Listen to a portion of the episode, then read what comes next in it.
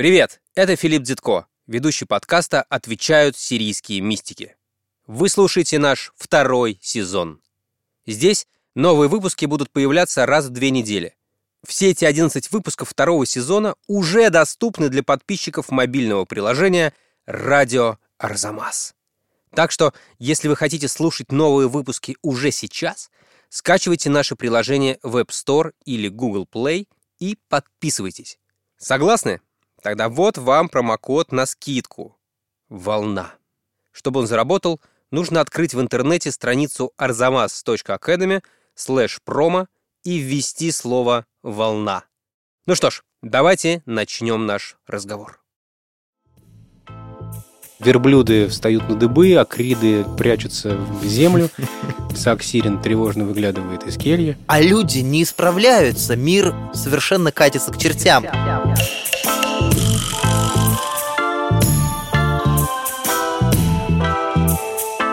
Здравствуйте! Вы слушаете подкаст «Отвечают сирийские мистики». Меня зовут Филипп Дедко, я главный редактор проекта «Арзамас». Меня зовут Максим Калинин, я шеф-редактор проекта «Познание» и руководитель семинара «Сирийские мистики» лаборатории ненужных вещей. Много столетий тому назад на Ближнем Востоке жили христианские мудрецы. Что-то такое они узнали о жизни, что и сегодня нам очень интересно, спасительно и красиво узнавать. Как правило, в этом подкасте я задаю Максиму вопросы, которые волнуют нас всех и о которых думали и сирийские мистики. Всякий раз мы напоминаем самим себе, надо быть предельно внимательными и осторожными при использовании опыта сирийской мудрости в домашних условиях. Но сегодня все будет немного иначе. В этот раз у меня нету конкретного вопроса, Максим. В этот раз у меня есть скорее запрос. Вот в чем тут дело. Несколько дней тому назад в клубе «Март» был концерт Леонида Федорова и Дмитрия Озерского из группы «Аукцион».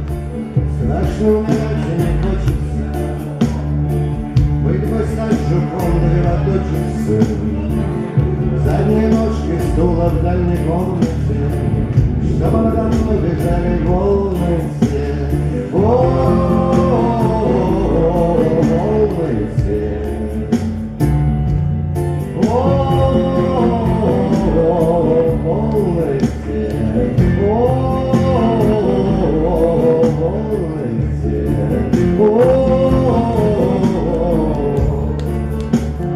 Вот, среди песен, которые они играли, была песня «Волны те».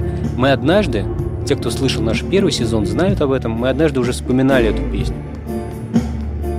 Чтоб никто не звал меня по имени, Чтобы днем с огнем не нашли меня, Ветер в этом фонарь без палочки, И некому гараже ставить галочку.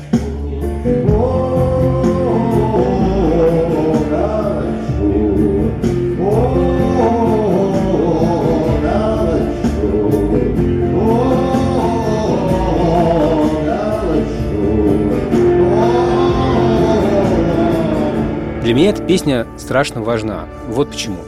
Несколько месяцев тому назад умер мой отец.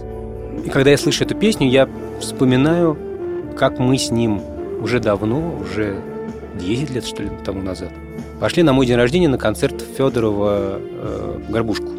И он пел эту песню «Волны те», и она страшно папе понравилась. И вообще он создал какой-то Федоров и музыканты рядом с ним создали какой-то невероятный мир, исполняя эту песню. Даже в записи было такое же ощущение. Именно мира, который тебя захватывает в это время. Абсолютно. Абсолютно. Почему я сейчас про это вспомнил? Ну, во-первых, потому что я только что ее снова послушал. Я вообще ее часто переслушиваю. Еще ощущение богослужения. Тоже. Вот, да. Опыт разговоров с вами, Максим, и ваших рассказов о сирийской мистике теперь каким-то образом связан для меня и с этой песней тоже. Я ее слушая, думаю об образах о которых вы рассказывали. В частности, о образе океана, моря, волн. И вы несколько раз упоминали о, том, что для сирийских мудрецов эти образы значат. Так вот, я поймал себя на том, что читая или слушая какие-то по-настоящему важные тексты, для меня важные, мне хочется всегда спросить у сирийских мистиков, почему они на меня так действуют, чем они меня взволновали, что там есть еще.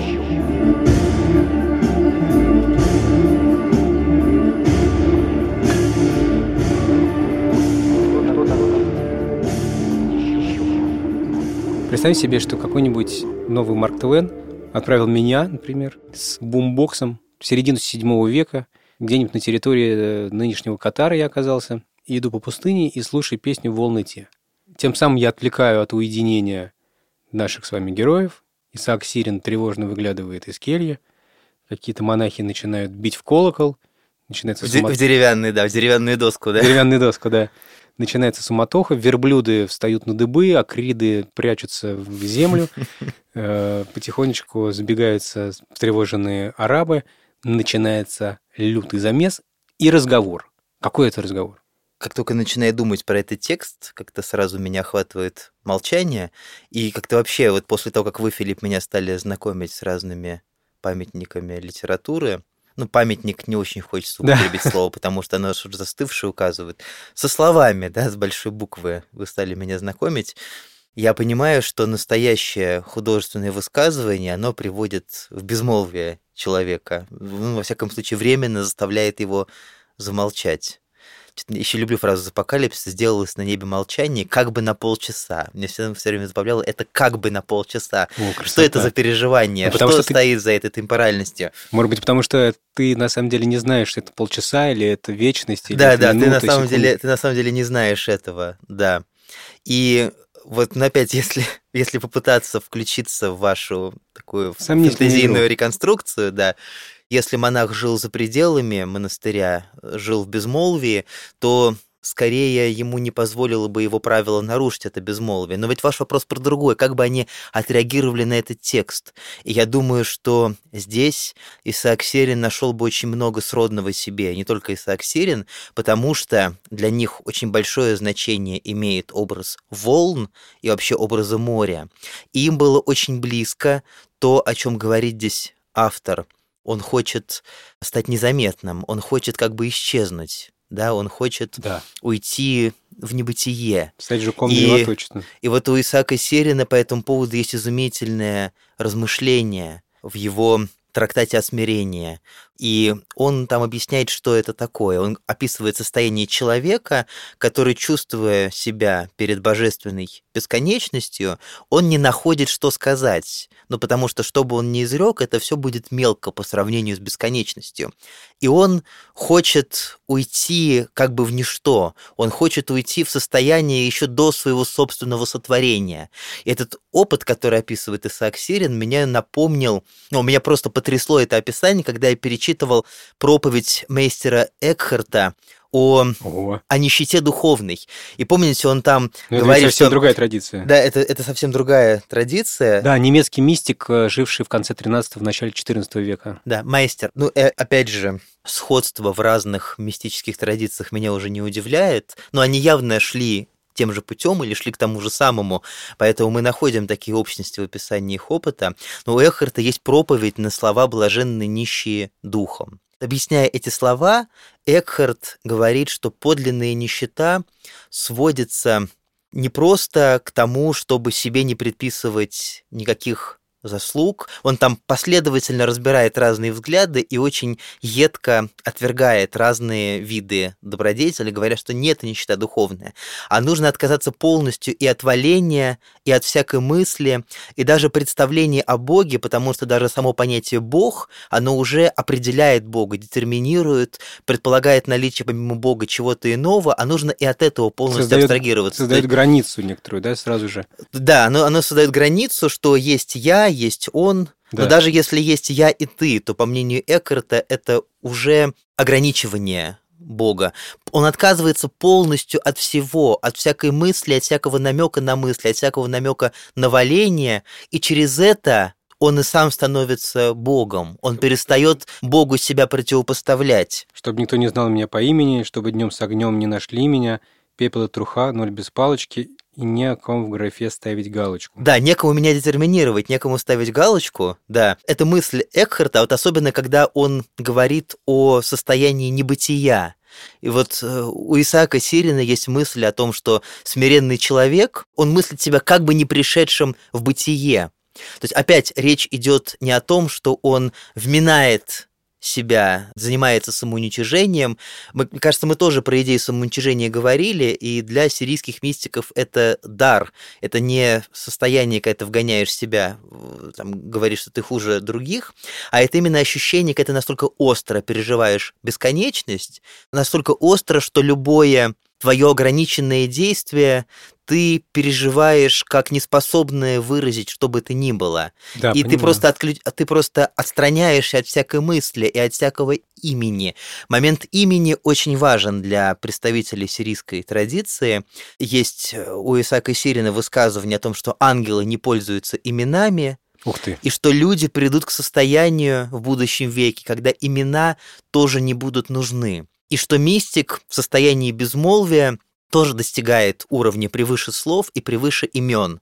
Соответственно, там возникал вопрос, каким образом все-таки мы знаем имена ангелов, каким образом в Библии описывается явление ангелов, и у Исаака Сирина есть детальное учение об откровении.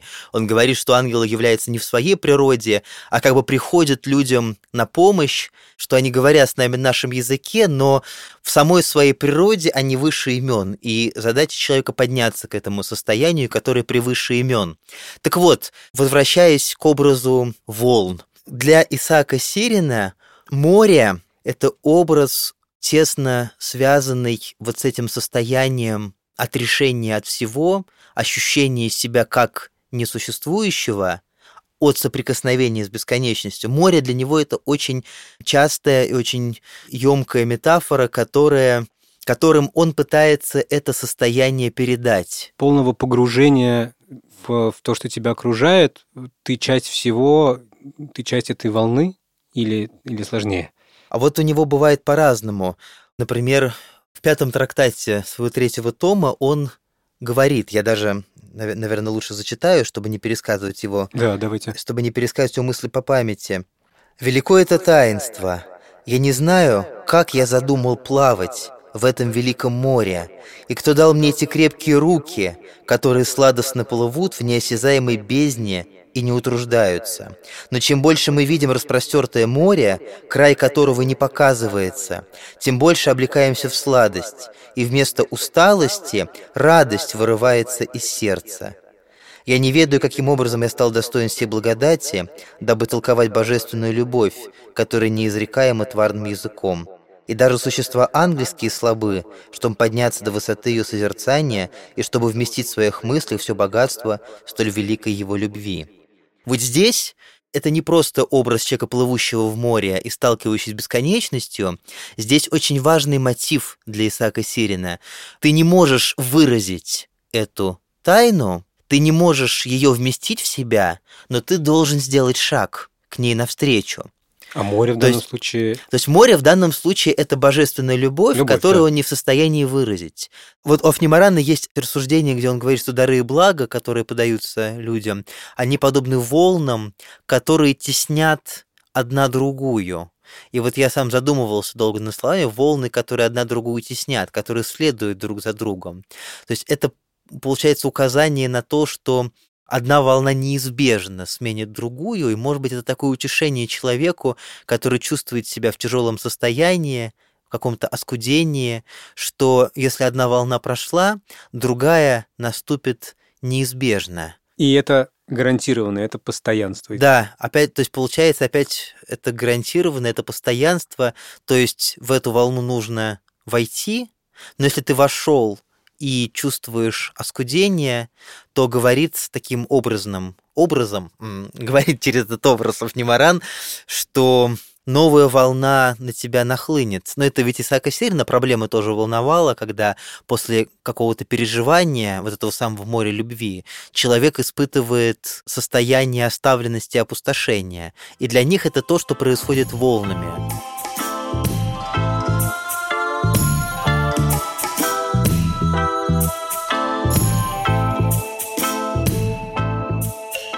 Песня, которая стала входом для нас с вами в этот разговор, есть такие строчки. «Страшно умирать не хочется».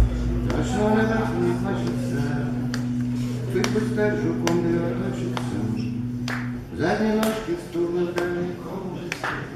Что надо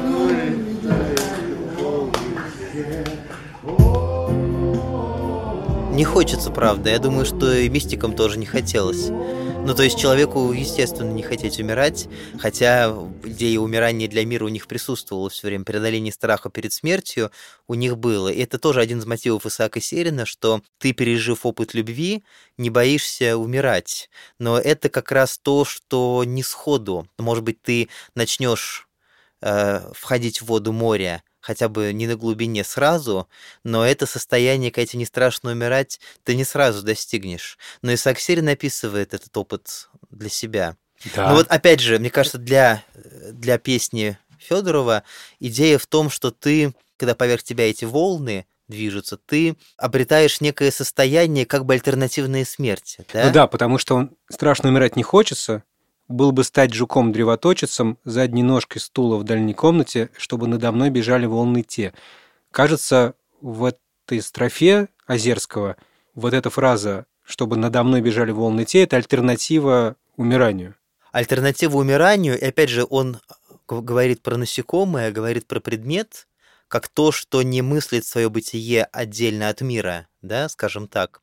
И волны, которые над тобой, но я как слушатель скорее здесь э, тоже считываю эту идею соединения с миром, не уничтожение, а соединение с миром. Как раз то, о чем говорят мистики, это соединение с Богом, на вершинах которого ты не осознаешь самого себя. И ради этого соединения они умирают для мира. И это как раз та смерть, которая, по их описаниям, делает для них не страшную смерть обычную, потому что это уже предвкушение будущего века. Тут все исходится в этом разговоре о смерти и ее преодолении. Вот я об этом тоже задумался, когда вы сказали про папу, да, что здесь есть нечто общее. Но вот здесь мне еще другая библейская аллюзия приходит в голову. Это один из самых сильных текстов в составе псалтире. Это 42-й псалом по еврейской нумерации, 41-й псалом в православной традиции. Он начинает словами «как лань желает к потоку воды», так душа моя желает к тебе, Боже. Да. И там говорится, мне славянский текст вспоминается, «Вся высоты твоя и волны твоя надо мною приедоша».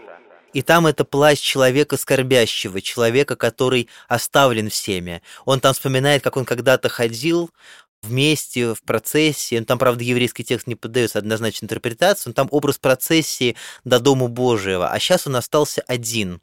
То есть это состояние глубокой скорби и оставленности. И он говорит, все твои высоты, все твои волны прошли надо мной. То есть для него это несчастье, для него это те волны, которые все сметают. Но в этих словах одновременно есть некий катарсис, некое утешение, что они все-таки прошли надо мной, и что все-таки, если это твои волны, значит, э, есть некий просвет, есть некий прорыв. Но, во всяком случае, чтобы надо мной проходили волны те, я сразу слышу там звучание 42-го псалма. Потрясающе. И в словах Федорова, в словах Озерского, который исполняет Федоров, и вот в этой потрясающей музыке, которая как волна на тебя нахлестывает, я слышу те самые волны, те волны несчастья, о которых говорится в псалме. Но благодаря голосу Федорова, успокаивающего эти волны несчастья, для меня становятся уютным укрытием, в котором я нахожу себе место. И я понимаю, что не все так страшно.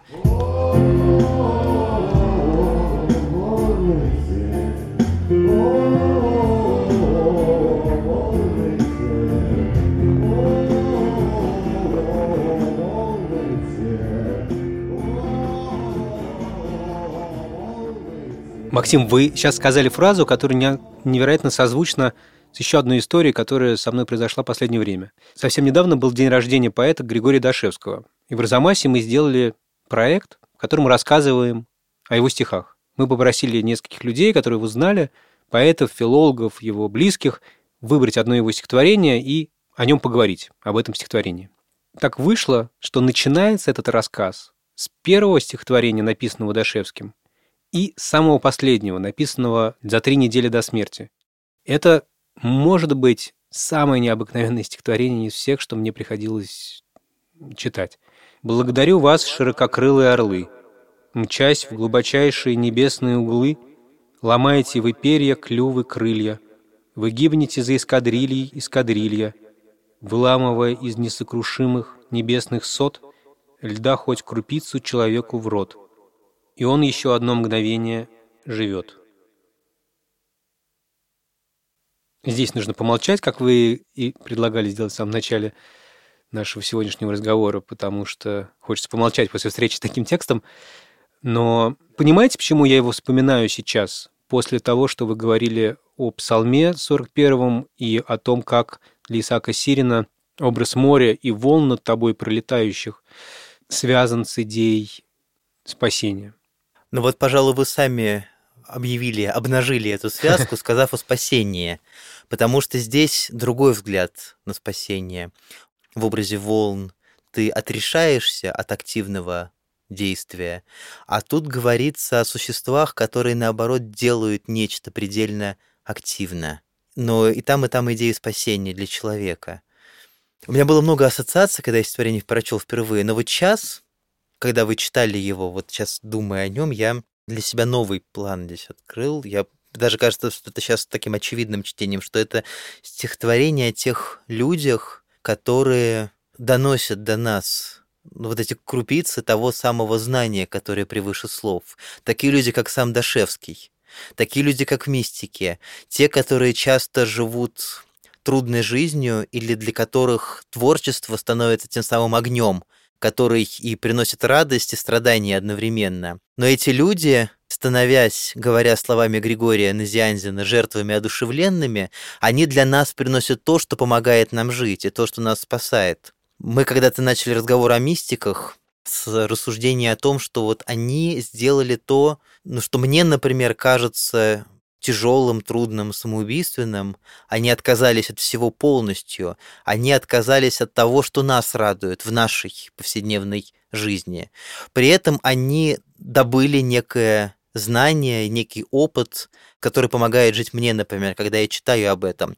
И я понимаю, что я не пошел бы на те жертвы, на которые пошли они, но для меня это та самая крупица. То есть я вдруг подумал, что те самые творческие люди, которые зачастую прожили очень трудную жизнь. Это и есть эти орлы, которые ломают свои крылья, которые погибают, но которые выламывают для очень многих людей те самые крупицы небесного льда. Это очень интересная и неожиданная трактовка. Я про нее должен подумать. Но здесь нет смысла спорить, какая трактовка Конечно. верна, но в какой-то момент я даже мне показалось это настолько простым, что я все свои другие трактовки отложил. Мне кажется, что... Поэт Мария Степанова, которая говорит об этом стихотворении на Арзамасе, подсказывает, что это стихотворение написанное как бы изнутри Нового Завета. Бессмысленное, прекрасное, упрямое самопожертвование орлов, которые, как ангельские рати, бьются где-то там в небесных углах за спасение одного единственного человека. И его, человека, ответная готовность продержаться еще и еще немного. Помните «Хоббита» или «Властелина mm-hmm. колец»? Там были орлы, которые в самый последний, в гибельный момент для героев появляются и спасают их. Ей кажется, что именно эта параллель с «Хоббитом», опять же, книга полной христианской символики и отсылок к Новому и к Ветхому Завету. А, а новозаветный контекст здесь какой? Ну, прежде всего, жертвенность. Да? Орлы в этом стихотворении приносят тебя жертву. Чтобы прийти на помощь человеку, орлы не просто прилетают вот с этими волшебными частицами, крупицами, они рискуют жизнью и погибают один за одним, да, ломаете вы перья, клювы, крылья, вы гибнете за эскадрильей эскадрилья, выламывая из несокрушимых небесных сот. Это поразительная строчка, которая вырастает на пару стоп, чтобы удлинить и показать вот это мышечное усилие выламывания этой частицы небесного, алмазного, не поддающегося льда. Человек спасается, оказывается спасенным не на совсем, не навсегда, а еще на какую-то единицу времени, очень короткую, еще одно мгновение, и он еще одно мгновение живет.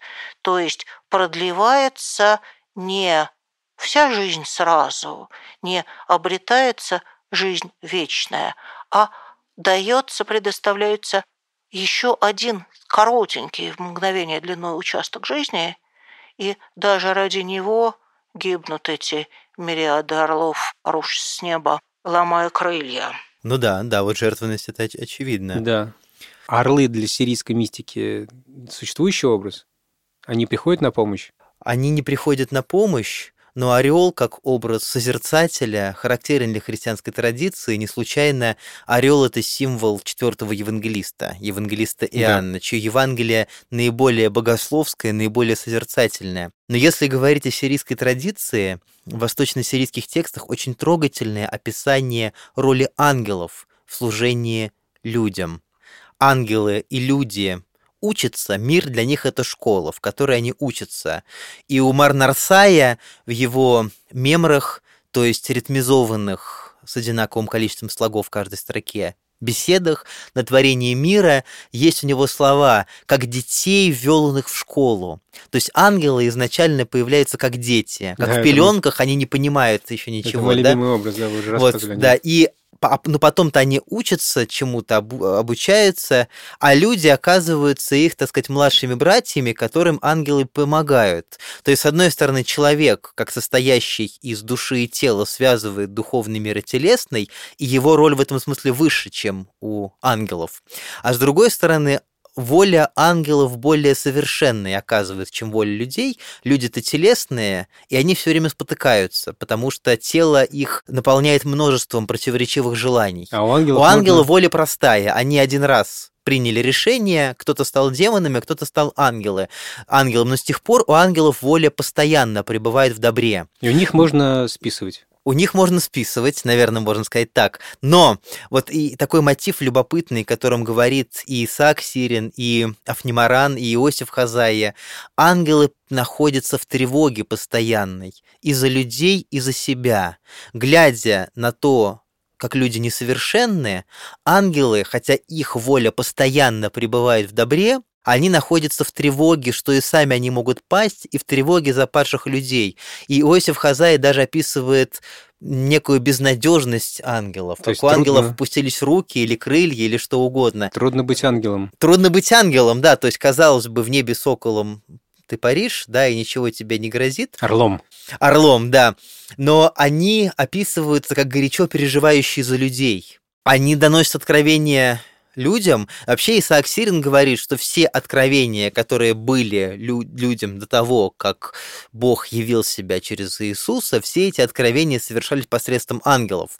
Так вот, для Иосифа Хазаия, значит, ангелы все это делают, а люди не исправляются, мир совершенно катится к чертям, к Другим другим, духам, созданиям. совсем другим созданиям, да.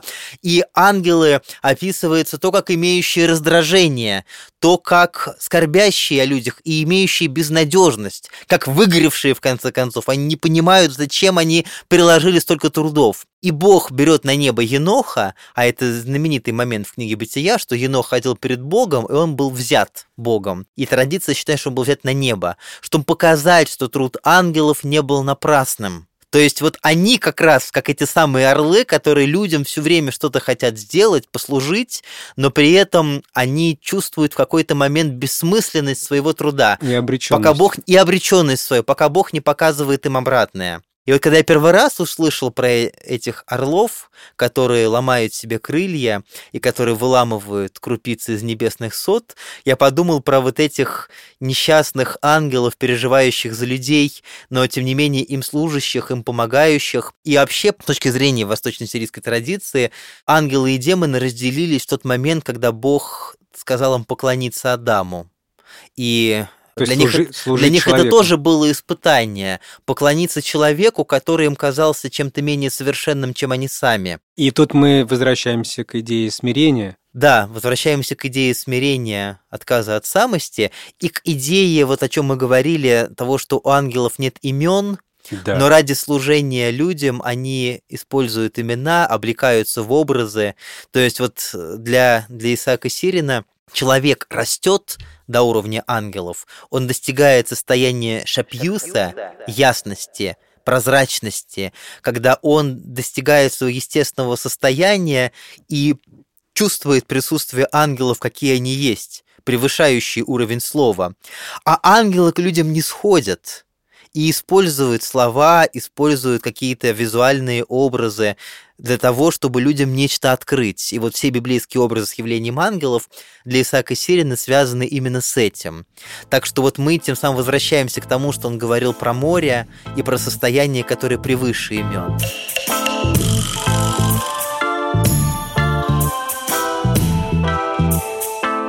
Спасибо большое. На этом мы заканчиваем этот необычный терапевтический выпуск. Напоминаем, что надо быть предельно внимательными и осторожными при использовании сирийской мистики в домашних условиях. И, самое важное, спасибо всем создателям этого подкаста.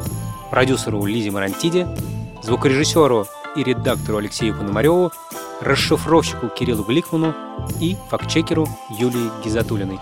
Читайте стихи Дашевского. Да, по желанию читать стихи Дашевского я горячо присоединяюсь. Потому что каждый стих, он создает, открывает какую-то новую комнату в сердце. То есть реальное ощущение, что пространство узкое, а ты входишь туда, а там широта. Да, да, вот да. Дашевский, он расширяет сердце. Это в псалмах, опять же, есть образ «ты расширил мне сердце». Не всякое слово расширяет сердце. Дашевский, он его просто потрясающе расширяет. Читайте стихи Дашевского и слушайте Леонида Федорова. Аминь.